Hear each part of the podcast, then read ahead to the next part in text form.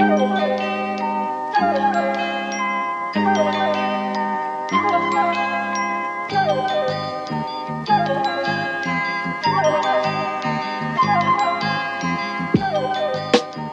very excited for this episode, um, where the Colonel and Father McMurtry and uh, Rupert McRupert, all of them, uh, all of them actually uh, got uh, ob- obliterated in an accident. They uh, impacted on an Oh, Antonov no. that We're gonna have carrying. to meet some more of Milo's friends. I have to say, I'm incredibly grateful to the very able ambulance personnel in Harare who managed to save my life. All I did was lose a leg and my penis. But I am, I am very much alive, sir. Anyway, I'm here to guard this lingerie factory. I hope uh, now that I've lost my penis, I hope no one thinks. I hope. I wonder if anyone will think my increased estrogen makes me attractive. Anyway, I thought no one could love me again, A wild Simon Mann appears. but then I met Simon Mann. so um, welcome back to part. what the man he was. Welcome back to part two uh, of this uh, magnificent two-part special on the coup attempt in Equatorial Guinea, a subject frequently discussed but infrequently explained on this TF that podcast you listen to right now. Bonus. Um, Bonus episode. uh, from TF, we have Riley and Milo. Uh, from Hell of a Way to Die, we have Nate Bethea. Uh, and also, we have um, from uh, Lions Led by Donkeys, we have Joe Kassabian.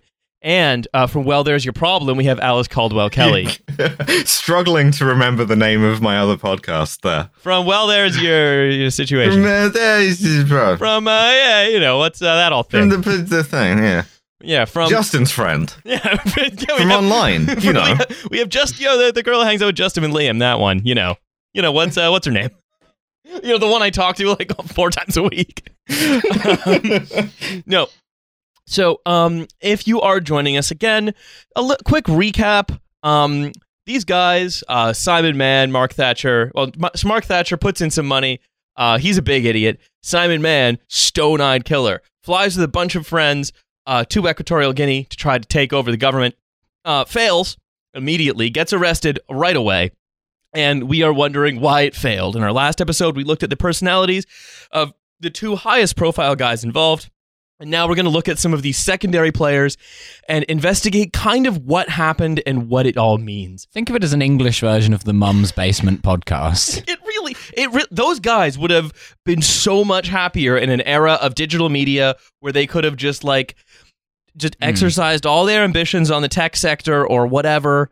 Uh, instead, they had to do this. Oh, I'm Mark Thatcher, and this is Jackass. Uh, we're taking over Equatorial Guinea. Uh, wee wee man thinks he's being shot out of a cannon into a septic tank, but he's actually being shot into the presidential palace. we're, we're shooting Wee Man out of the super gun. So, um, Bam Let's- so let's keep have become Shahid. so one one of the things we don't know is uh, who was who was behind all this. Hmm. Who was the what makes so Simon Mann works for money. He works for glory, but he also works for money. Mm. And Mark Mark Thatcher is someone who put who didn't wasn't Just his a big idea. Dumb idiot who like drifts through life, it, like introducing torturers to different torturers. Yeah, he doesn't have ideas. So who had the idea? Now, El- Ely Calil, uh, one of the main backers, but certainly not the only one. He's the most prominent name that appeared on a list of potential coup backers that was released uh, by the arrested coups. Um, there were others with murky involvement as well, but think of Calil as the guy that Jan Marsalek was trying to be. Yeah, Nope. if you remember Jan Marsalek, he's the Wirecard guy who got extremely arrested for trying to hire 15,000 Libyan militiamen to seem cool. Yeah, so Um, Except, didn't he disappear? no, he's, he's not arrested. He's at Hmm. large. Oh yeah, Ooh. shit, he he disappeared. Oh yeah, because he's like cemented into an underpass somewhere. He is fully one of the world's most at large people. Mm. He's yeah, like Love to start my extremely local militia. extremely alive person, Jan Marsalek. Like the, the vibe that he had was that he kept trying to like tell people that he knew FSB guys and like had secret dossiers and stuff. Uh, and was this kind of like international mover and shaker and power player and fixer between like various intelligence agencies and uh, like oil companies and things like that. That's this guy. Now, what's interesting about Ely Calil, however, is that Ely Calil is the most competent of any person we're going to talk about in this entire. Yes. Yes. Simon he, Mann- he, he is he is the one who made the fatal error hiring English people. so Simon Simon Mann Simon Mann was competent at one point, competent but scary, and then uh, became uh, farcical.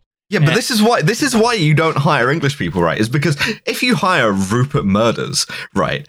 Uh, okay, fine, he's very good at murdering, but the problem is he will have a friend from school named Bunty who is just like the biggest, dumbest idiot in the world who will ruin all of your shit. Shows up in cricket whites and begins inviting everyone to play Soggy Biscuit on the Antonov. So, um, effectively, um, what's it? You, you have to understand the British as going through two puberties, at least two.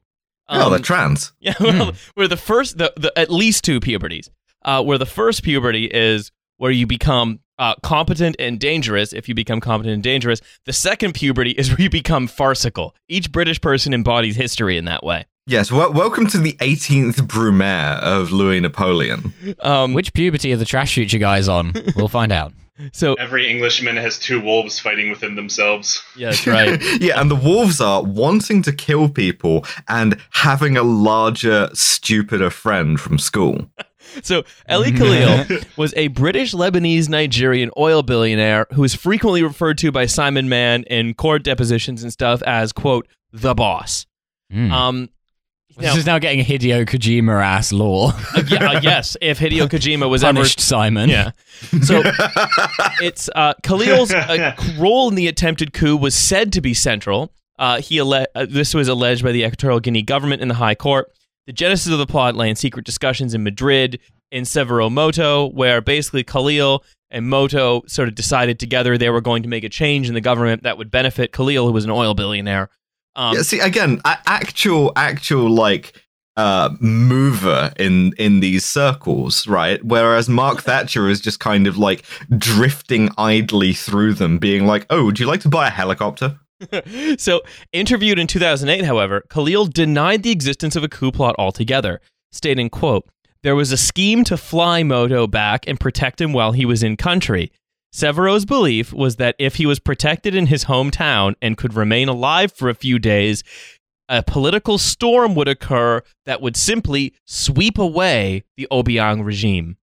Hmm. Greeted as liberators. Yeah. Rich with metaphor there. Yeah, uh, and, and also, yeah, I think I like loath as I am to sort of trust uh, Simon Mann's court testimony in Equatorial Guinea, um, but s- being Well, like, like, again, he doesn't actually have any reason to lie because it's entirely germane for like the kind of dude that Simon Mann is to be like, oh well, you know, fair's fair. Uh, it, it- it's a fair cop. Sometimes you you you lose uh, a few wickets in the game Yeah. of rugby.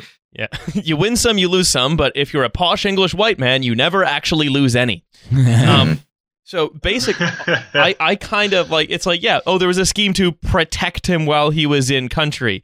Could this possibly How many have been grenades did they have again? 150? Several hundred. Look, listen, people say we need to protect this black guy. Who are we going to hire? A bunch of angry white South Africans with guns. It makes So- sense. So the uh the yeah the the, the plan was for all of the um the three two battalion guys to spawn in the southwest corner of Equatorial Guinea and then spam grenades across the map and they would glitch into the presidential palace. Unfortunately, Um, the Zimbabwean spawn camped like a bunch of assholes. They actually did. Uh, so this is from an interview with Simon yes. Mann. Uh, I was recruited by the boss who told me about President Obiang, his human rights abuses, and how much oil he had, and then suggested we do a coup. I wonder which one of those is more important. yeah. I thought, well, here's the weird thing. Simon Mann then had like a brief third or fourth career in like advocating for liberal humanitarian interventionism and sort of cheerleading the war in Iraq. Cool. Um, Amazing. so he loves talking about how the right thing to do, sometimes the right thing to do is to Coincides with hiring a bunch of mercenaries. Yeah, so I thought it was a great idea. I don't want to make excuses, but I can explain a bit. These things are easy with a blank sheet of paper, but our plan gradually morphed over time thanks to months of frustration and difficulty. By the time the plan went ahead, we had a shit plan, no money, and no time. That's where we were when I was arrested in 2004. So that's him connecting Calil to the ultimate arrest uh, in Harare, which is like, yeah, it's his plan, his money. He said, hey, why don't you go coup this guy? And then Simon Mann's like, I was fucking waiting for someone to ask me to coup someone. Yeah. Also, hmm. like again, as this kind of slavering psycho, he has the most realistic appraisal of this. Like he's the one who actually knows what he's doing. He's like, yeah, no, it was is- it was a terrible idea, and we didn't really plan for it at all. Where Mark Thatcher is just like, well, that sounds like a nice time. I'm sure it'll go perfectly. Yeah, well, awesome. to someone like Imagine the To someone like Simon Mann, the fact that the plan is bad is almost part of the attraction because Yes. it's, it's the whole who dares wins thing, right? Like he wants yeah, to yeah. be involved in like a Rorke's Drift style like battle of the braves. so, uh, Joe, you were saying. I said, im- imagine thinking, yes, I am the right side of history as you sit in a room surrounded by apartheid veterans. Mm. Um, Yeah, SA- SAS guys are totally like this though. They'll be like, "Yeah, no, I I I wanted to climb Everest, but it was a bit too commercial for me, so I cut off one of my own legs just to like add to the challenge a bit." No, Simon, you don't understand. The plane needs to be that big because we need to divide it into two halves. Okay, I'll explain it later. again, you, you're saying this is a joke, but this kind of actually did play out uh, in ways we'll get to towards the end. Uh, interestingly, Ali Calil was found dead in May 2018 after having, after having fallen down the stairs of his multi-million pound property in Holland Park, West London. A close friend said the tycoon, quote, broke his neck. Found Uh, by his long-term friend Nicholas Tartaglione. he I died hate exactly that as he lived, with a broken neck. yeah, I, I mean, Tragically, yeah. It, se- scene, see, Gaznitsa Baznitsa, seen uh, fleeing the scene. You know, Sorry, Joe. my my school chum fucking Mick Bloody took a picture on Instagram. I'm sure that has nothing to do with it. Yeah. He was always jumping down the stairs at Schaus. Hilarious guy. Honestly, like if he could, that's how he would have wanted to have gone. Like fully. Honestly, when we were in JPJ house, like oh, always on the bants, like he'd be there, you know, cucumber sticking out of his ass, and he'd say, "Lads, watch this," and he would just dive down the stairs and try and land awkwardly on his head. Classic guy. Honestly, God, Shouse, you fucking killed me with that one. Fuck me. This fucking country, I swear to fucking God. yeah. Um, so uh, anyway, he broke his neck, and I'm sure that the um, coup plotting oil billionaire just happened by accident. Yeah, that's how Coup Stark was originally spelled. So uh, our next character, uh, our second, our third to last character, is the new Labor government. huh? Those Huh. guys. Well, those guys, Guys. have never been involved in a dodgy war. um, so, a private intelligence report written for an oil company by one Mr. Johan Smith, who was also involved in the South African intelligence services, uh, claimed that Mr. Calil had said that Peter Mandelson uh, had asked the government about its attitude towards a coup. How could Eileen Calil know Peter Mandelson? Well, How would you feel about a coup? if you if you remember from the introduction of the first episode, Peter Mandelson was kicked out of his flat, be, uh, kicked out of his house because it turned out that he had taken an improper loan from a fellow minister. He then moved into a flat owned by Ellie Calil, who was his landlord. Lovely chap.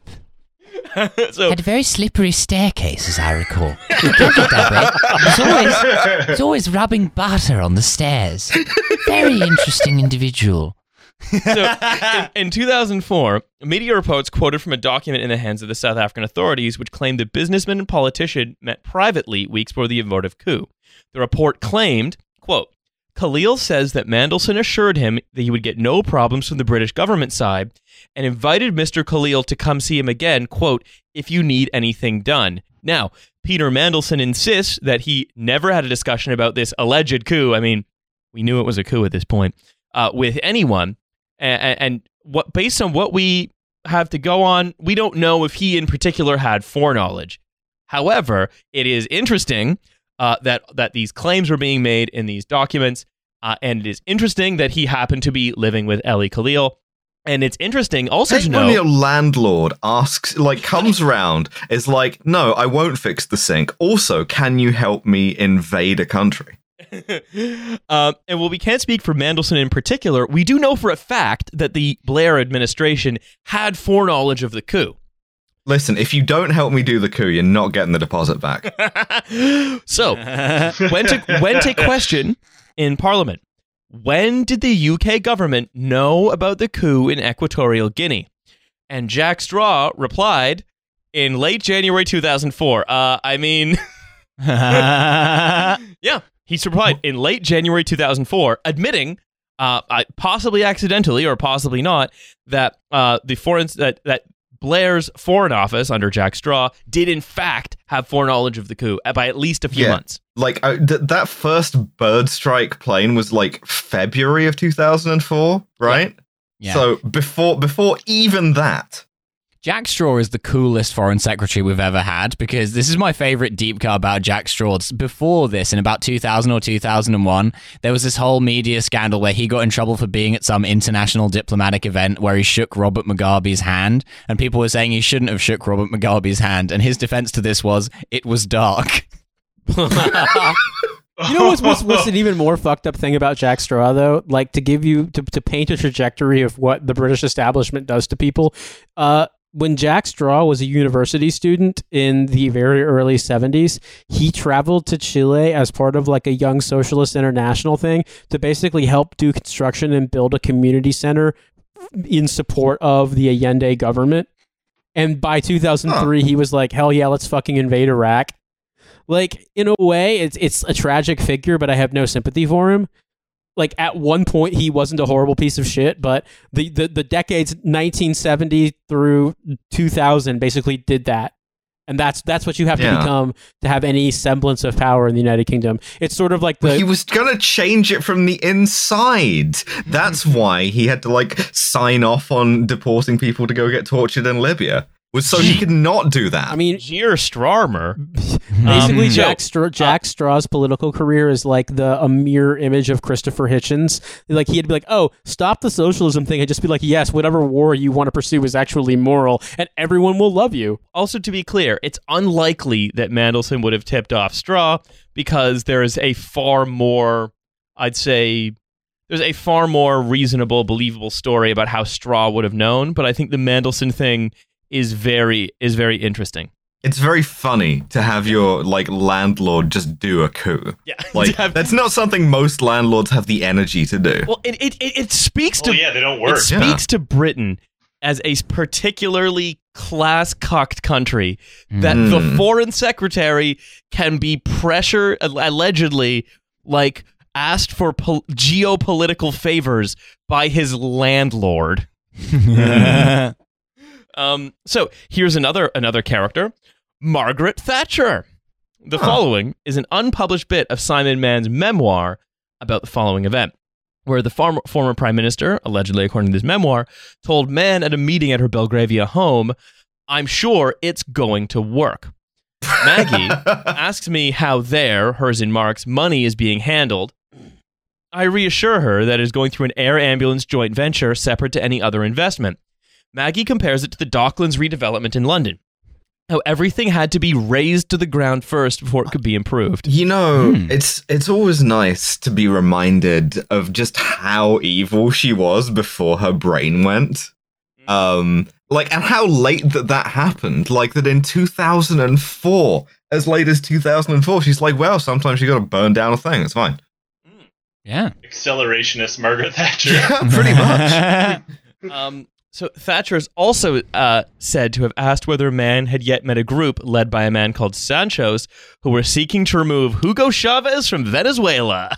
Hey, Cool. all of that, just like it, having a like, ah, this is my coup Thursday. I have my coup guys blocked out an appointment. Um, Mann Th- writes. th- th- these guys want to shoot him with some kind of a cancer gun? Well, seems weird to me, but go off, I guess. uh, Mann, ri- Just Erik Prince in the waiting room, like looking over his Venezuela file. yeah, just reading a Time magazine.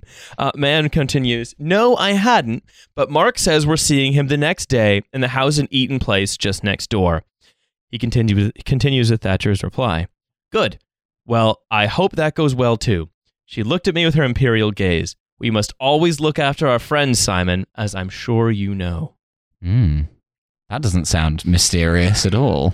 no, Doesn't sound like the sort of thing an evil villain would say. no, absolutely not. Um, Wow. Okay. Yes, and, and remember to pick up a Wayfair uh, like wardrobe on your way out. Is it weird that I could just imagine her, her breastfeeding him as this conversation is going on? I, I recommend on the I Wayfair hear she still website. does. I recommend on the Wayfair website the cabinet Sandra. It's only fifty thousand dollars. Um, Why does why does she sound like this the whole queen? conversation. uh, it's the Enigma machine. Um, yeah, Once I- I again, mean- the Riley accent machine encodes Margaret Thatcher and comes out with. Are, are we sure this entire meeting didn't take place at a sex party of some kind? Yeah, just, uh, I I met her at the Elm Guest House. Uh, didn't look into any of the rooms, but like, I'm sure it was normal. Margaret, come back in here and screw Kyle's my body. penis back on. um, also, it's like you know, like SW1X is a is a sex party. All of SW1X is a sex party. SW1XXX. Yeah, that's that's why they Yeah. call it that. Yes, W1XXX Tentastic. shut the fu- shut the fuck up, all of you.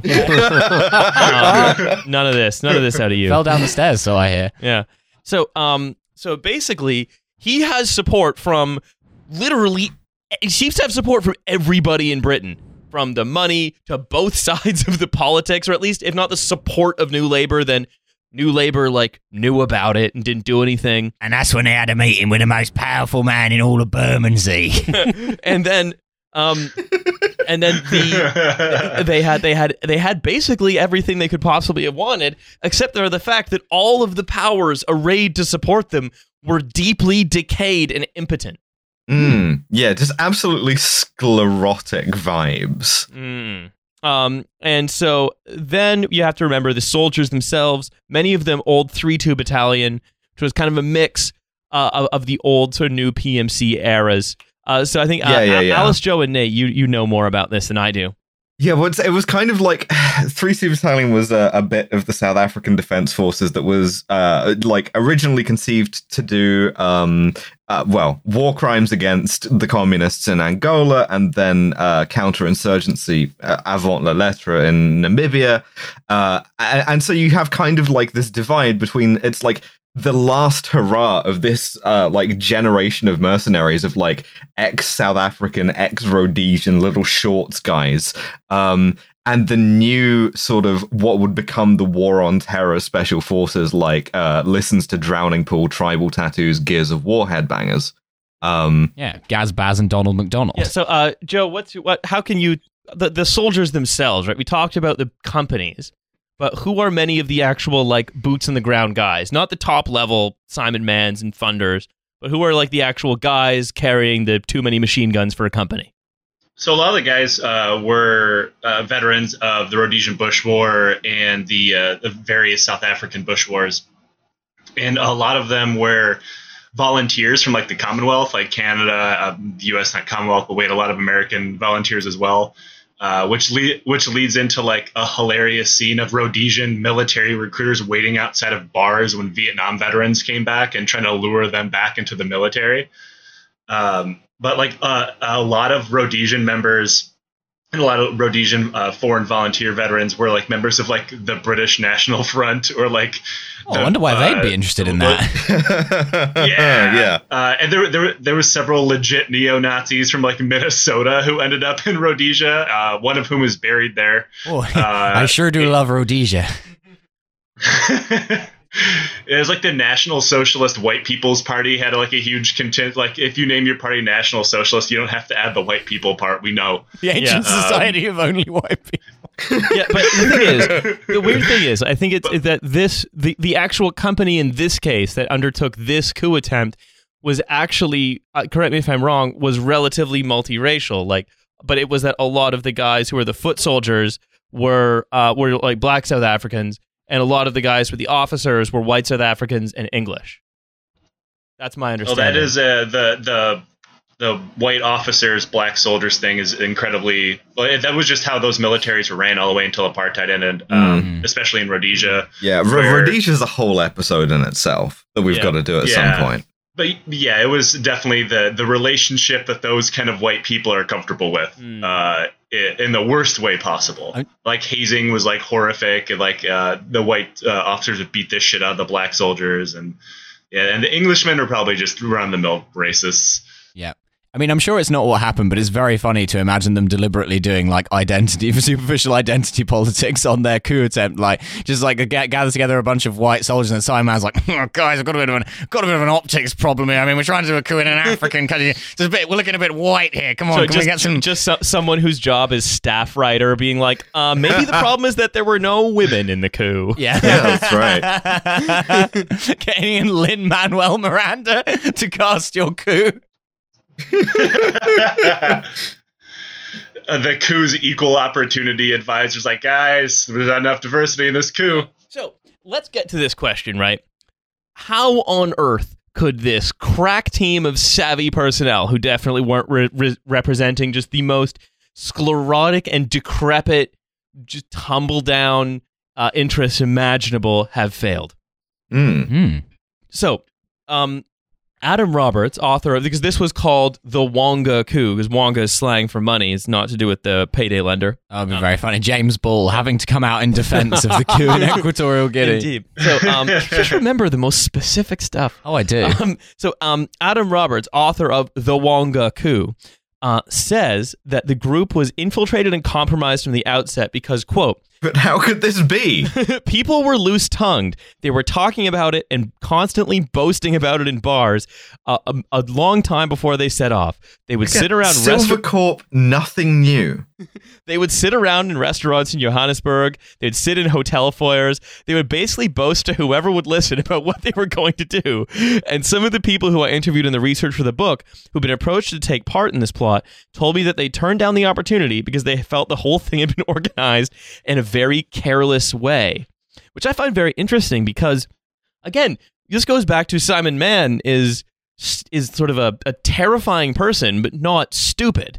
You know, and this kind of a mercenary is not stupid. They knew this was a bad plan. Mm. And I think what this indicates is like in 2004, the global war on terror was kind of starting, and that was the end of this kind of mercenary having the run of Africa.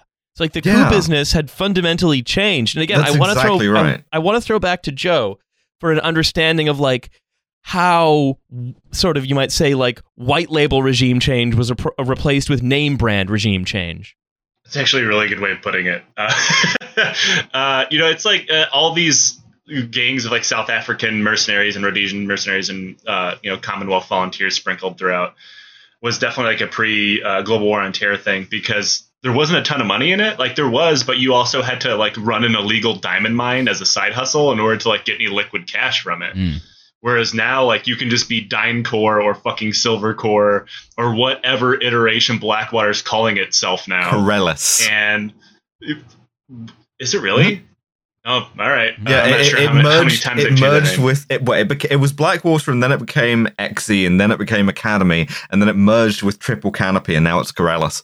Yeah, brief brief stint as no war crimes here incorporated. uh, and, and, like you now they can go in and uh, talk directly with like foreign ministers or sometimes heads of state depending on how small and desperate the country is and just uh, this is our price you know you pay us upfront like cash or whatever though uh, wagner group out of russia is working for like oil profits in syria and shit Hmm. uh, so like there's still like the exploitation of mineral wealth, but a lot of it's more like liquid cash because it's easier to move around. Yeah. And now, you know, we've been uh, the, the United States has been at war for what 20 plus years, and the idea of outsourcing your labor to these like professional war crimes committers is considered completely acceptable and legitimate because they work for every big com- like country in NATO. Mm. So and I- th- these kind of deniable, like especially the South African and the Rhodesian ones, like they were getting old by this point. Uh, Yeah, a, well, a lot, even- of, a lot of them were kind of like stuck in Johannesburg, and like I, I feel like a lot of the people, like Expendables. yeah, well, Yes. kind of. Yeah, like they- I, no, these I guys gen- were all in genuinely, I feel like a lot of people uh, who like were otherwise sensible war crimes doers, otherwise sensible mercenaries, signed up with uh, a like a doomed operation headed up by fucking you know money man Ralph Wiggum because there was fuck all else. You know, Hmm. And that's the thing. Don't forget And these we're in the same like these guys. uh, we're like in the same Go uh, cycle of, of of labor. Like you know, at the end of all the Bush wars in Africa, you had a plethora of veterans who had no job. And they could link up with some fucking idiot fail son and be like, yeah, we'll give you fucking raw diamonds or whatever if you help us in a coup.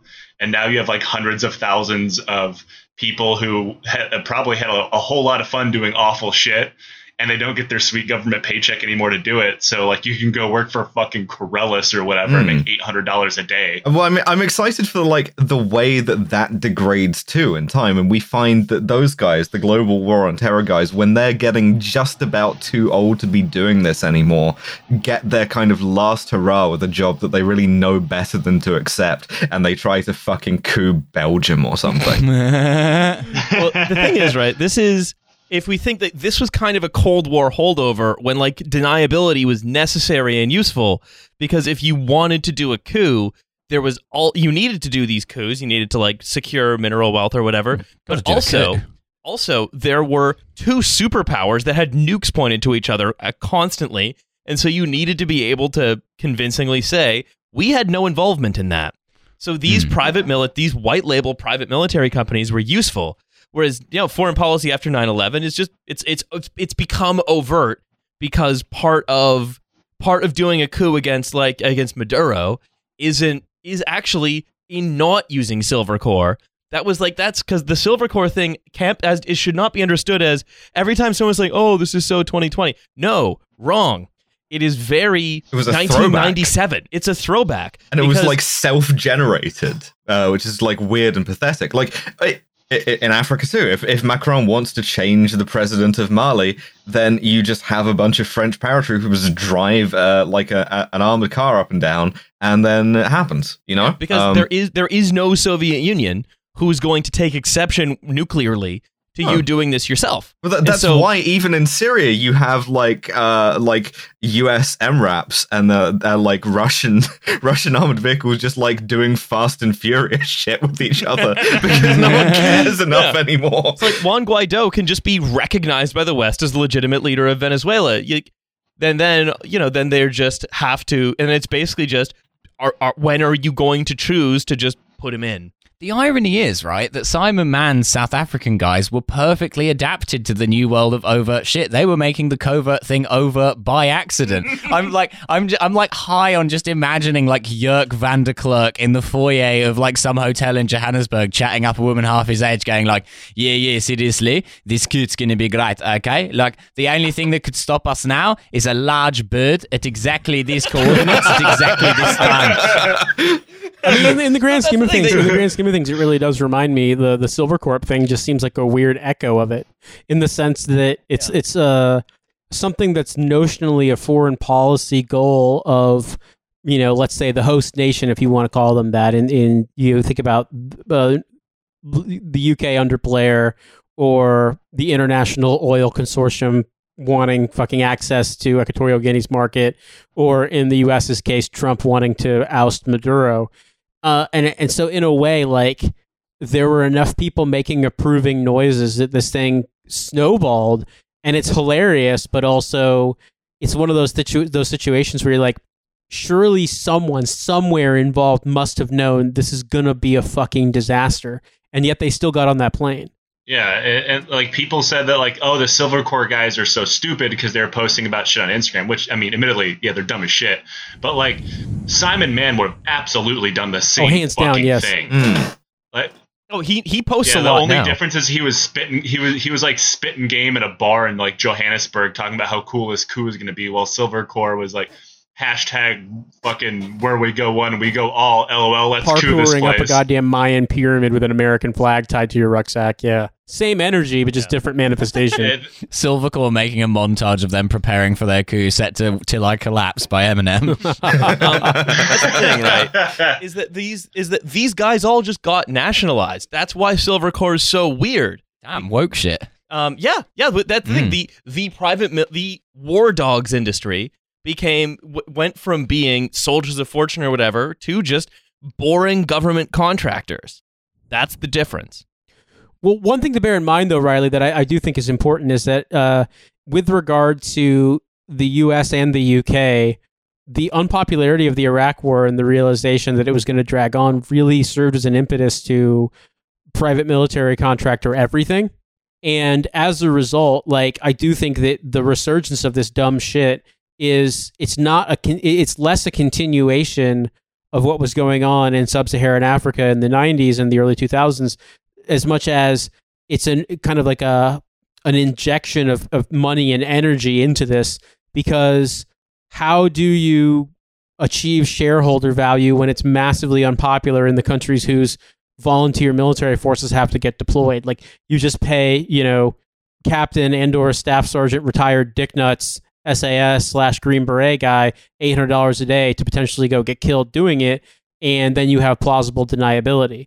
But I really do think that I'm looking at 2003, 2004. I mean, maybe there's a through line with regard to the Iraq War, but certainly like the more recent manifestations of this is you can see how Iraq, the unpopularity of Iraq, and the fact they just did it anyway, became the impetus for turning on the money hose and not you know rolling them up into the government but rather privatizing things further making doing as much as you possibly can so that the entire war effort or whatever the mission is the purview of the private sector so that as few actual national forces have to be deployed as possible and thus Yeah, So- perha- perhaps it's perhaps it's not accurate to call it nationalization and more professionalization Yeah, yeah, yeah. or like Well, regularization. How- how I- securitization because now this is how how I how I think about it, right, is that I don't so much think that these guys got nationalized in as much they were run for the benefit of the public directly by the state, so much as and I get this concept is explored by um uh uh uh, uh, uh Michael Hardt and Antonio Negri in their book Empire.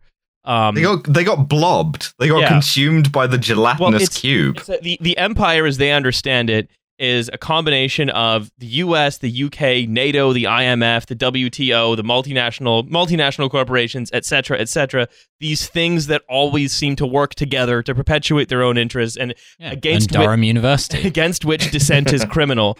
And it is essentially the empire, as understood by them, maintaining their monopoly on the legitimate use of force globally, bringing in these slightly rogue elements into a much more controlled environment. Yeah, as opposed to just having like a guy who sits around in a big safari suit all the time and periodically shoots someone. Yeah, that's And- too that's too chaotic. And that's why Dave Courtney wasn't allowed to have control over that many flat nosed geezers. It became too much of a threat to the establishment.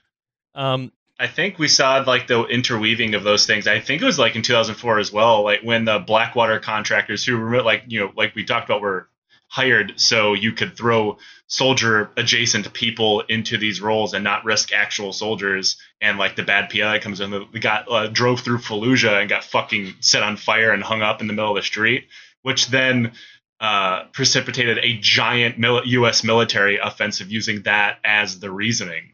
So like that at that point they're almost inseparable. Hmm. it's it is a paper distinction. Um, but anyway, so this but this is this is if you want to, I think this is kind of how at least how I understand why this happened is like this is a changing world, and these are old guys who don't have a place in it anymore, who wanted one more crack at thrills. It's the film The Flight of the Wild Geese. or it's it's the film Wild Hogs. Um, on, on December 7th, 2004, two warnings were sent to British intelligence by Johan Smith, a South African security expert working for Equatorial Guinea, and Michael Westfall, a senior colleague of former Secretary of Defense Donald Rumsfeld. It- it kind of like the joke about the space race about our Germans being better than their Germans.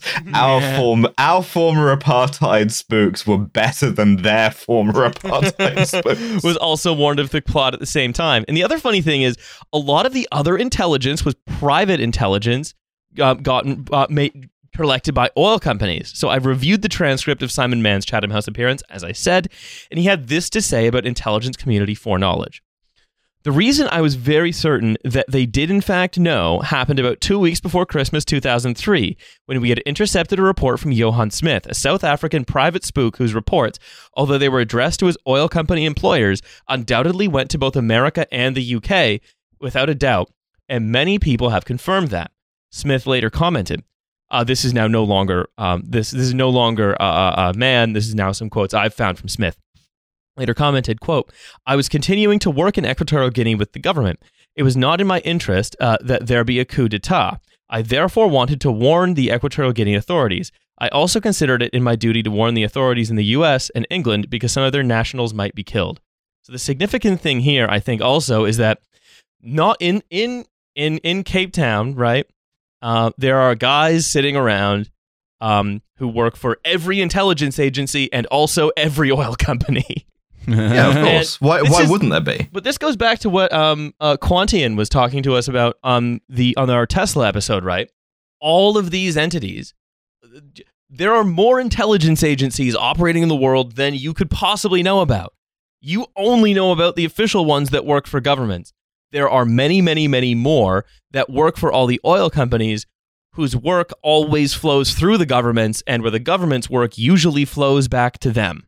Yeah, and it's kind of like uh, the reason why this falls apart is because as as a coup, it's kind of like this tension between the old sclerotic elements of like, oh, we're just gonna do some empire, we're gonna do some adventurism, a And jolly the- empire. yeah, and and the the like modern oil foreign policy blob. So you get some ins with some government, possibly, and they make some approving noises, and then all of a sudden, uh, this lurches back onto the corporate side, and you go, "Well, hold on a second, I don't think so. We actually have quite a good relationship with this guy, and we don't need some fucking SAS psycho coming in and shooting him in the brain pan to like uh, slightly lower our prices, right?"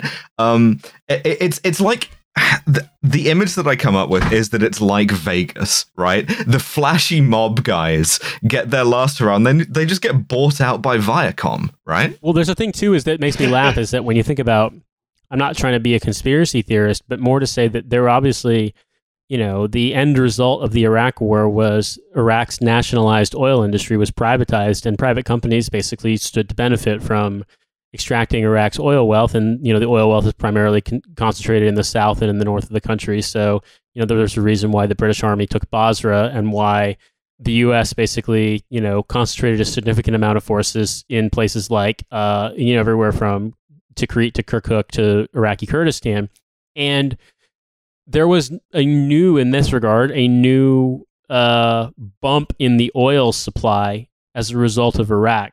So, in a way, when you think of the timing of this coup, in the grand scheme of things, I wonder was it even really all that necessary? Did the oil companies really stand to benefit that much?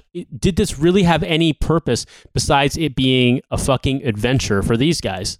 No, it didn't. Because all of these oil companies, we said earlier that um, Obiang was like a tough negotiator. Like he was still it, the negotiate his negotiation platform was going from like eighty five percent of revenue for the oil companies to to trying to like get them down to like eighty two percent. They didn't care, and also they if the oil companies decide to replace Obiang, that's like something that could be done in an afternoon. Equatorial Guinea has no army. And the thing is, if even if Simon Mann and, and Mark Thatcher and Ely Calil or whatever could have arranged for a slightly more compliant leader, is that worth the hassle? Is it worth possibly like blowing up an oil refinery or like killing a bunch of functionaries? Probably not. Yeah, because the U.S. oil companies already held the interest in Equatorial Guinea. It wasn't even like properly nationalized. It was deeply corrupt and used to like you know buy like like a, a mansion on top of the Eiffel Tower for uh, Obiang's idiot son, who we'll talk about later. Right? That sounds like something they'd be totally into. Well, that's the, but they don't care. They're still getting the oil. You know, it's if there is they're the only people who actually stand to benefit from like any of this is the people who are having fun doing it. Okay, I'm very excited for the concept of like a huge domus aurea, like precariously balanced on top of the Eiffel Tower. So like all of the furniture has to be like evenly weight distributed across the like. That's right. yeah, you have guys for that. Anyway, so like the other thing, right, is that South African intel- intelligence at this point was pretty like shambolic. Um, and so the the belief here is just that the CIA basically was like, wait, this coup, wait, this coup is happening? Fuck off! No, no way. do not do that. And because it's because there was no business plan to get really get the oil wealth. Like like Mann was going to be paid in concessions to it, but like and like Calil might have been able to get in and get some of it, but like there was no big structural plan to like integrate it into No, the global It's, supply it's chain. not Venezuela, and it's certainly not Iraq, right? It's a it's a minor sort of like reshuffling that it, it really isn't worth uh, I don't know, a, a bunch of flat nosed geezers throwing grenades at people. That's thing, like- Ely, listen, we've hit a bit of a snag with the oil thing in Equatorial Guinea. I'm just looking at the schematics now, and uh, all the oil is at the bottom of a really long staircase. so I think you, like the best thing to understand here, right, is that Obiang is not to be understood as the you know ruler of a country. He's to be understood as an employee of Chevron. And there's very little that Moto could have done to give the U.S. oil companies a better deal than they could have just got by telling him, you know. Hmm. But th- th- that raises this other question where if I'm like, if I'm Jack Straw and I know this is going to happen in January, or if if the Peter Mandelson story is true, which we have no way of knowing, um, why like why is the new labor of why is the new labor establishment sort of either if the Peter Mandelson story is true encouraging of this or at least we know because Jack Straw said he knew about it sort of passively allowing it to happen They just want to embarrass Margaret Thatcher. Do you reckon that's what it is? They're just like, no way is this going to work, but Marky Boy is going to get in trouble. I mean maybe, Launching a coup to own Thatcher. but like also That would like, be objectively too cool for New Labour. Yeah, it's like, well, I think, I mean, we talked about this last night, Alice. It's like, yeah, no, an, it, an old Etonian, then their landlord said to do it. So New Labor was just like, yeah, fine, do whatever you want. Yeah, I, I, I don't think New Labour's foreign policy after Robin Cook was that particularly invested in or aware of Equatorial Guinea, but I think they were very aware of Mark Thatcher, and I think they were just like, ah, sure, whatever. Yeah, they, they were aware of Ely Calil. They were aware of Mark Thatcher. Well, they're very aware of Ely Calil. He's one of their landlords. they're very aware of Mark Thatcher. Very nice chap, very buttery staircase. He's, he's a baronet. um, they're aware of Simon Mann. Like they know all about executive outcomes and stuff. Like they, they think that this is kind of cool. I think, and again, I think this is a, a shades of the Suez. Like if this if Empire was tragedy and the Suez was farce. Like I, I don't know what this is. This is the Christmas special. Fast two. this is this is just something much more sort of. This is parody. This is scary movie at this point. Mm. Not even scary movie Finally, one. a role for Anna Faris. Mm. Um, and so that, that's what I s- what I was talking about when I was saying this is just a story about failure and about pe- about about just a tremendous lack of self understanding and the sort of tra- it, this is this plays out like a tragedy. It's just that none of the characters know that they're comic characters as well, but it has the structure of a tragedy Mm. Um, is they, they have this flaw that, that, that they don't address that brings them their downfall. But again, there's no gravitas. Yeah, it, it, Right. it's like reading um, The Quiet American, but if there's a gas leak in your room. So, um, like so many Greek tragic figures brought down by a bird. so uh, yeah, d- drop the turtle right on his head. Mm. So let's uh, let's talk about the aftermath. Uh, where We're are they doing now? an Animal House style credit sequence. Uh, Mark Thatcher was given a five-year suspended sentence in South Africa for his involvement in the coup. He mostly spends his time now relaxing in Marbella.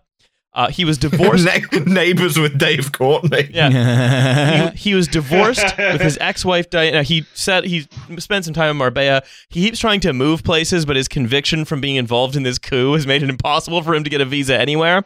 Oh. After be- he was divorced by his ex-wife Diane, who said, "I think he was incredibly selfish, putting his needs for self-fulfillment, greed, and lust for power before his family."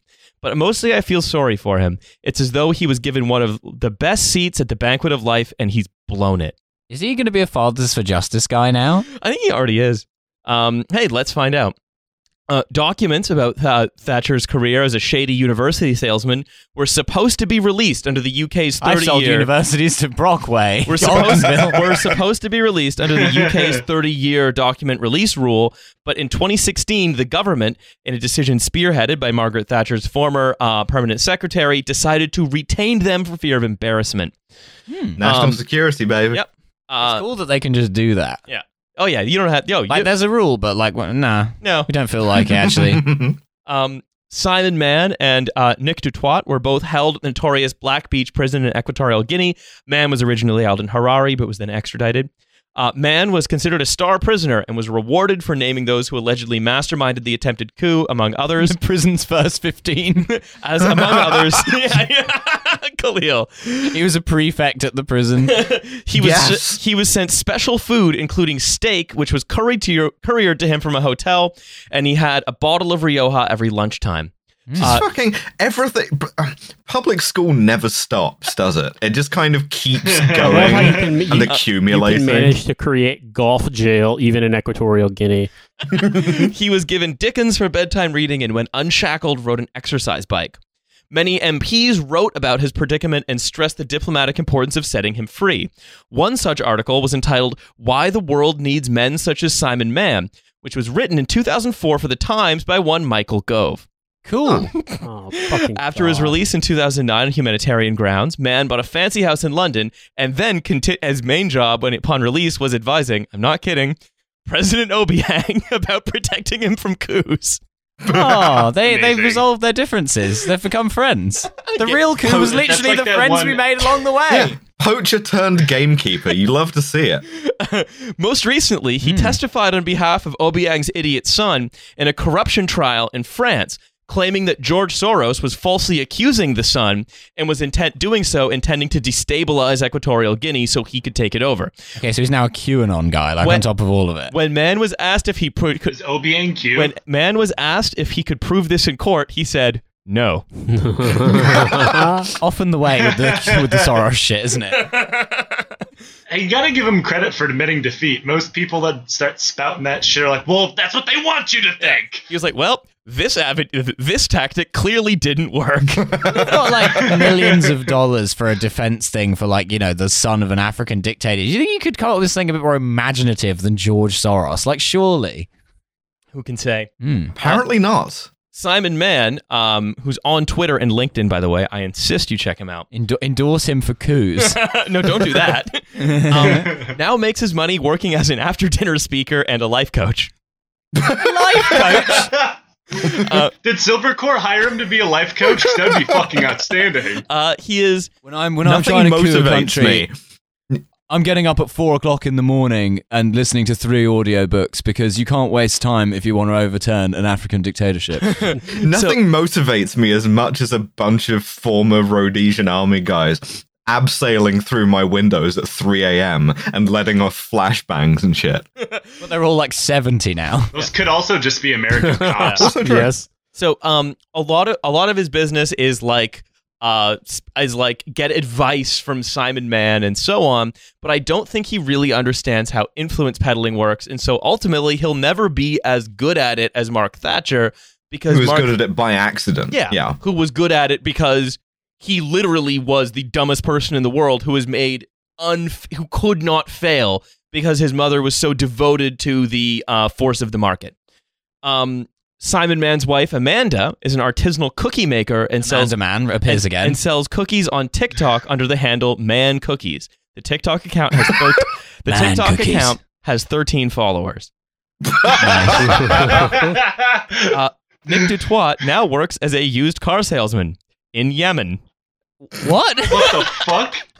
Yeah. That's like the third job that every Armenian fail son gets after getting fired from the mall kiosk that his family owns. I'm sorry, but I Have to go fucking sell used cars in Yemen. this is like this is like deeply curb your enthusiasm level shit. Like selling used cars in Yemen, just like every time he's about to close a sale, a drone just like takes it out. like honestly, this is a wonderful Camry. Milo, Welcome to Sana Toyotathon. Milo, I, I hate to burst your bubble. I think he might be undertaking. I don't think. I think he might be having some side activities on his social life as well as doing used car sales in Yemen. This former mercenary who lives in Yemen selling cars. Hmm. Um, the old dogs of war business in general um, is now represented by the International Stability Operations Association, which, which describes itself Oh, as the only worldwide association representing the stability sector, formerly called the peace sector. It used to be called the International Peace Operations Association. They Exclusively, decided that was a bit too much of a piss take, so they went with the stability sector. um, do do re- do regime change people now have a union? yes. Is that what's It's happening? more of a it's more of a guild. It's more of a guild, yes. uh, representing the stability sector exclusively and effectively. Through our partnerships, engagement, and advocacy, members work together with key organizations and government policymakers for long term stability and growth in the world's most unstable places. Yeah. A- a- as we said, the, the short answer is mercenaries are boring now. Um, I'm Nick Dutoit, member of the IWW. Yeah. they they've gone from being psycho shit to being psycho nerd shit. Um, just not cool anymore. Uh, the the soldiers of the coup, so not the officers, were all given various sentences in Harare and Equatorial Guinea. One, uh, last name of um, Chimwishi, was sentenced to 12 months imprisonment. Uh, when and he has three sons and five daughters, aged between 11 and 32, and six infant grandchildren. Uh, to compensate his family, uh, the Manns in Britain uh, has given uh, the Chimwishi family a token payment of 550 pounds. One Xbox. What's Sorry, this makes it all worth Yeah. it. Listen, Sorry, you gotta our- sell a lot of cookies Yeah. to make that kind of money. Sorry, our idiot sons got you got you arrested in some kind of cockamamie effort to to do a coup because they were bored. Here's enough money to buy like yeah, an Xbox and a couple of AAA games. Here's a gift certificate to my used car shop in, in, in Yemen. So yeah, that's uh that's the story of the abortive 2004 coup in Equatorial Guinea that I love to reference and have finally explained. Never ever hire English people to do anything. We all have some kind of deep national psychosis that will ruin your plans. Um, so Joe, I want to I want to throw back to you. What is what is your closing thought on this sordid sordid tale? It's incredible, man. Like it, it's one of those things, especially after reading up on like you know the British East India Company and just, like the entire insane history of how the British Empire spread. Like this is how that happened, but they tried to do it in 2004. Like that's exactly what they're like. There's some inbred idiot aristocrat who is bankrolling everything, and a whole bunch of people that probably wore necklaces made out of random body parts, uh, and it, they just can't fucking do anything. It, it, it's like we already kind of combined it to like Stone's retreat from Kabul, but that's what that looks like. Except like, but we all had cameras and like the internet, and it was re- they were so dumb that they got owned by some fucking birds. They, it, it, it, it's Standing in birds over am- Rhodesia is outrageous. it's it's just amazing watching them attempt like such a throwback in an age of where like someone could very easily track your like plane movement on on the internet by your tail number. Hmm. Well, it's I mean, if you if you say throwback, I think the way I understand this most is it's it's just the Sopranos. It's the it's the it's Tony and the guys talking all their big game about honor among thieves, but then like always always backstabbing each other and running from the police as soon as they see them and and and f- just constantly failing to live up to this telling themselves this story about the the about the godfather and this sort of operatic tragedy of these these strong men who must be who are responsible for these difficult decisions and It's it's a mountain things. that one must climb because it's there, and Yeah. it turns out the mountain is just like grimily flying a cargo plane between two places and like fucking up everything. It- exactly it's great because like you can see if if they were to write a book, like if he was gonna do like the Andy McNab write an SAS love story, and it was like it would look like the Expendables movie. But this is what the that, that's how they picture themselves. Like we're getting too old for this shit, but we got one more left in the tank.